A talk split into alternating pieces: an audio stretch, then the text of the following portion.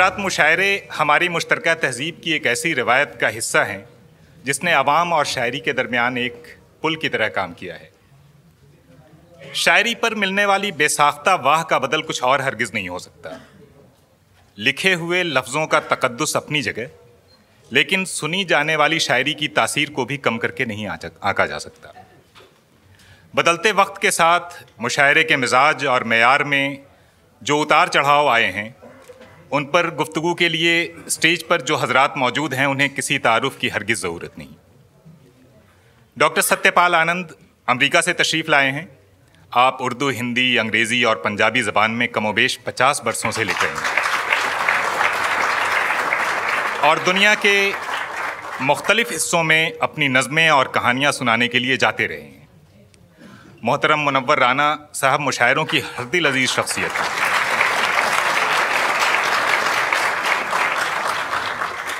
मुनवर भाई जिधर भी जाने के लिए रुख करते हैं, उनके हज़ारों फैंस उनसे पहले ही मुशायरा गाह में पहुँच जाते हैं। आपने मिसाल देख ली। अब से चंद दिनों पहले इन्हें साहित्य अकेडमी अवार्ड से भी नवाजा गया है और ये इस बात का बैन सबूत है कि एक अच्छा शायर हमेशा जिस चीज़ के लिए बना होता है, वो चीज़ें खुद उसके पास चल कर आती हैं, वो उन चीज़ों के पास नहीं जाता। इन तमाम बड़ी हस्तियों की मौजूदगी में चार चाँद लगाने के लिए एनडीटीवी से इस वक्त हमारे साथ रवीश जी मौजूद हैं इनके बारे में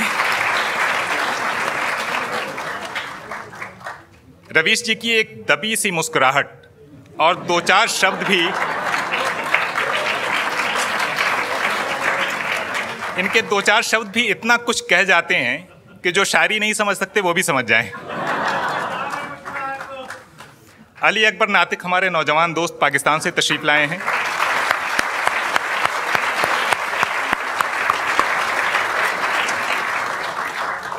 ये शायर और अफसाना निगार दोनों हैसियतों से जाने जाते हैं। नई नस्ल का एक जाना पहचाना नाम है। इनकी कई किताबें पब्लिश हो चुकी हैं और कई ज़बानों में इनकी राइटिंग्स का ट्रांसलेशन भी हो चुका है। तो अब मैं चाहूँगा कि सीधे आप अपने स्टार्स से मुखातिब हों। रवीश भाई मौजूद हैं। वो सीधा आपसे कलाम कर सकते हैं। रवीश जी, शुक्रिया। बहुत बहुत शुक्रिया। ज़रूर आपने अच्छा ज़िक्र किया कि मुनवर भाई को हमारे दिलबर और बड़े अज़ीज़, बड़े भाई को साहित्य अकादमी अवार्ड मिला है तो इसके लिए एक, फिर से एक मेरी गुजारिश पर ताली तो बजा ही देगी। पहली बार मुशायरा मैंने मेरे महबूब में देखा था, और आखिरी बार कभी कभी में। जब इन्होंने बुलाया तो मैं सोच रहा था कि मुशायरे की अच्छी बात क्या हो सकती है। तो बहुत ढूंढा यूट्यूब पे तो एक अच्छी बात ये निकल कर आई कि मुशायरे माननीय शिवपाल यादव के सम्मान और संरक्षण में भी होते हैं। और हिंदुस्तान, पाकिस्तान की एकता की चाहत में भी होते हैं।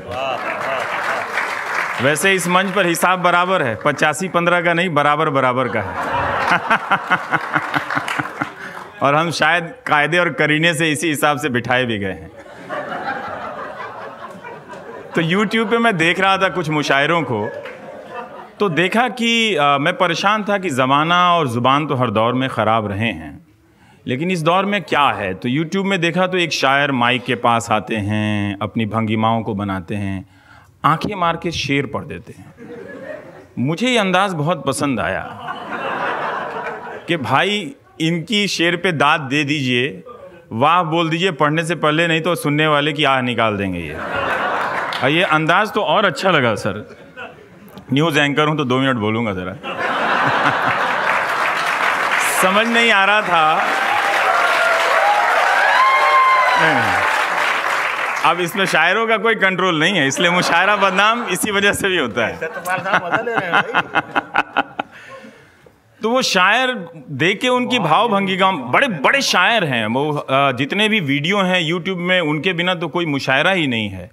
तो मुझे लगा कि ये शेर सुना रहे हैं या जेब काट रहे हैं? जैसे वैसे हम न्यूज़ एंकर होते हैं आपको पता ही नहीं चलता होगा कब बात बता रहे हैं और कब आग लगा रहे हैं। नहीं।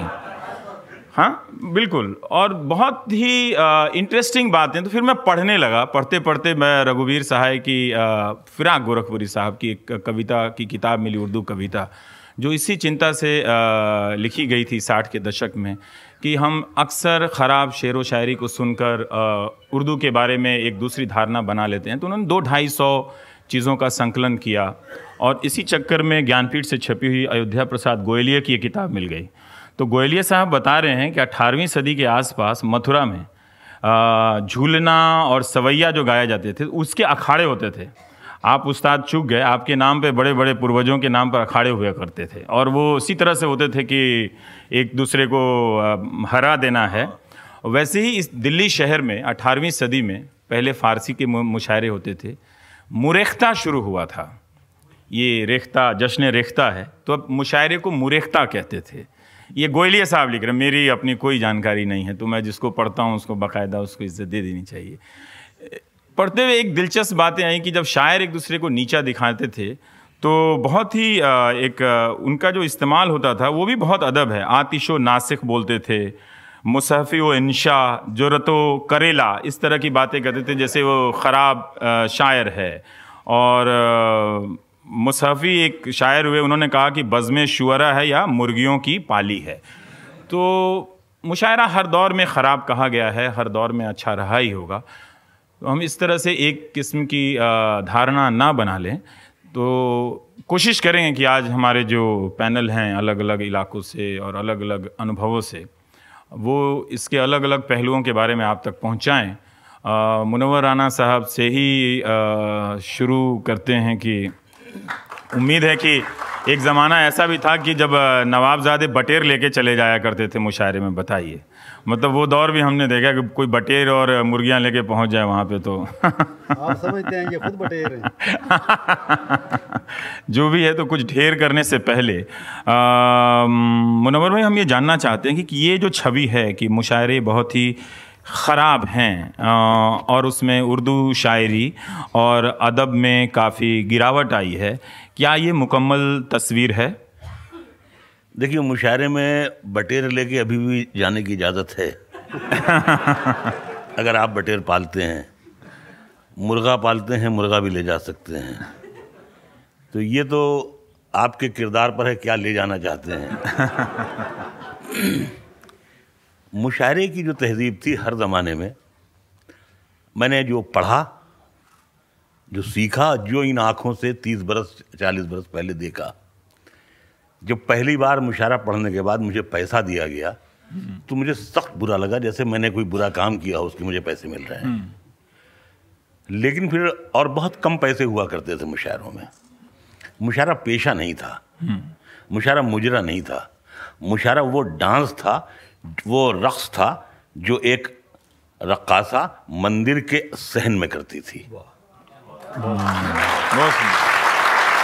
ये मुशारे की दुनिया जब हम नौजवान, बचपन में मुशायरों में जाते थे, ये वो ज़माना था कि जब किसी शहर में, किसी कस्बे में, किसी तहसील में मुशायरा होता था तो उस शहर की माएँ उस दिन बहुत खुश होती थीं। कहती थी, आज हमें अपने बच्चों को कलम और किताब के बगैर इल्म और तहजीब सीखने के लिए अपने बच्चों को भेजना है। ये हमारा मुशारा था। हमारे मुशारे की तहजीब ये थी मैं किस्सा आपको सुनाऊं। अब्बास अली ख़ान बेखुद हमारे यहाँ मौलाना आज़ाद में कलकत्ते में प्रोफेसर थे। तो वो गालिब पढ़ा रहे थे।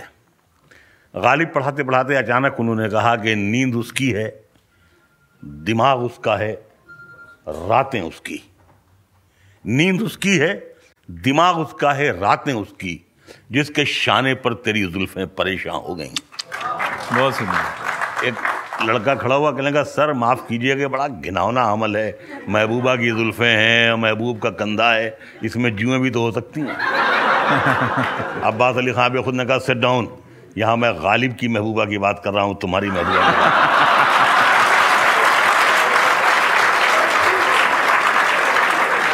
मैं अर्ज़ ये करना चाहता हूँ कि आज भी गज़ल में हम गालिब की महबूबा को तलाश करते हैं। जो लोग जुए वाली महबूबा को तलाश करते हैं, यानी अपनी महबूबा को। उनको मुशारा बुरा लगता है। जो गालिब की महबूबा को ढूंढ रहे हैं, वो उनको अच्छा लगता है।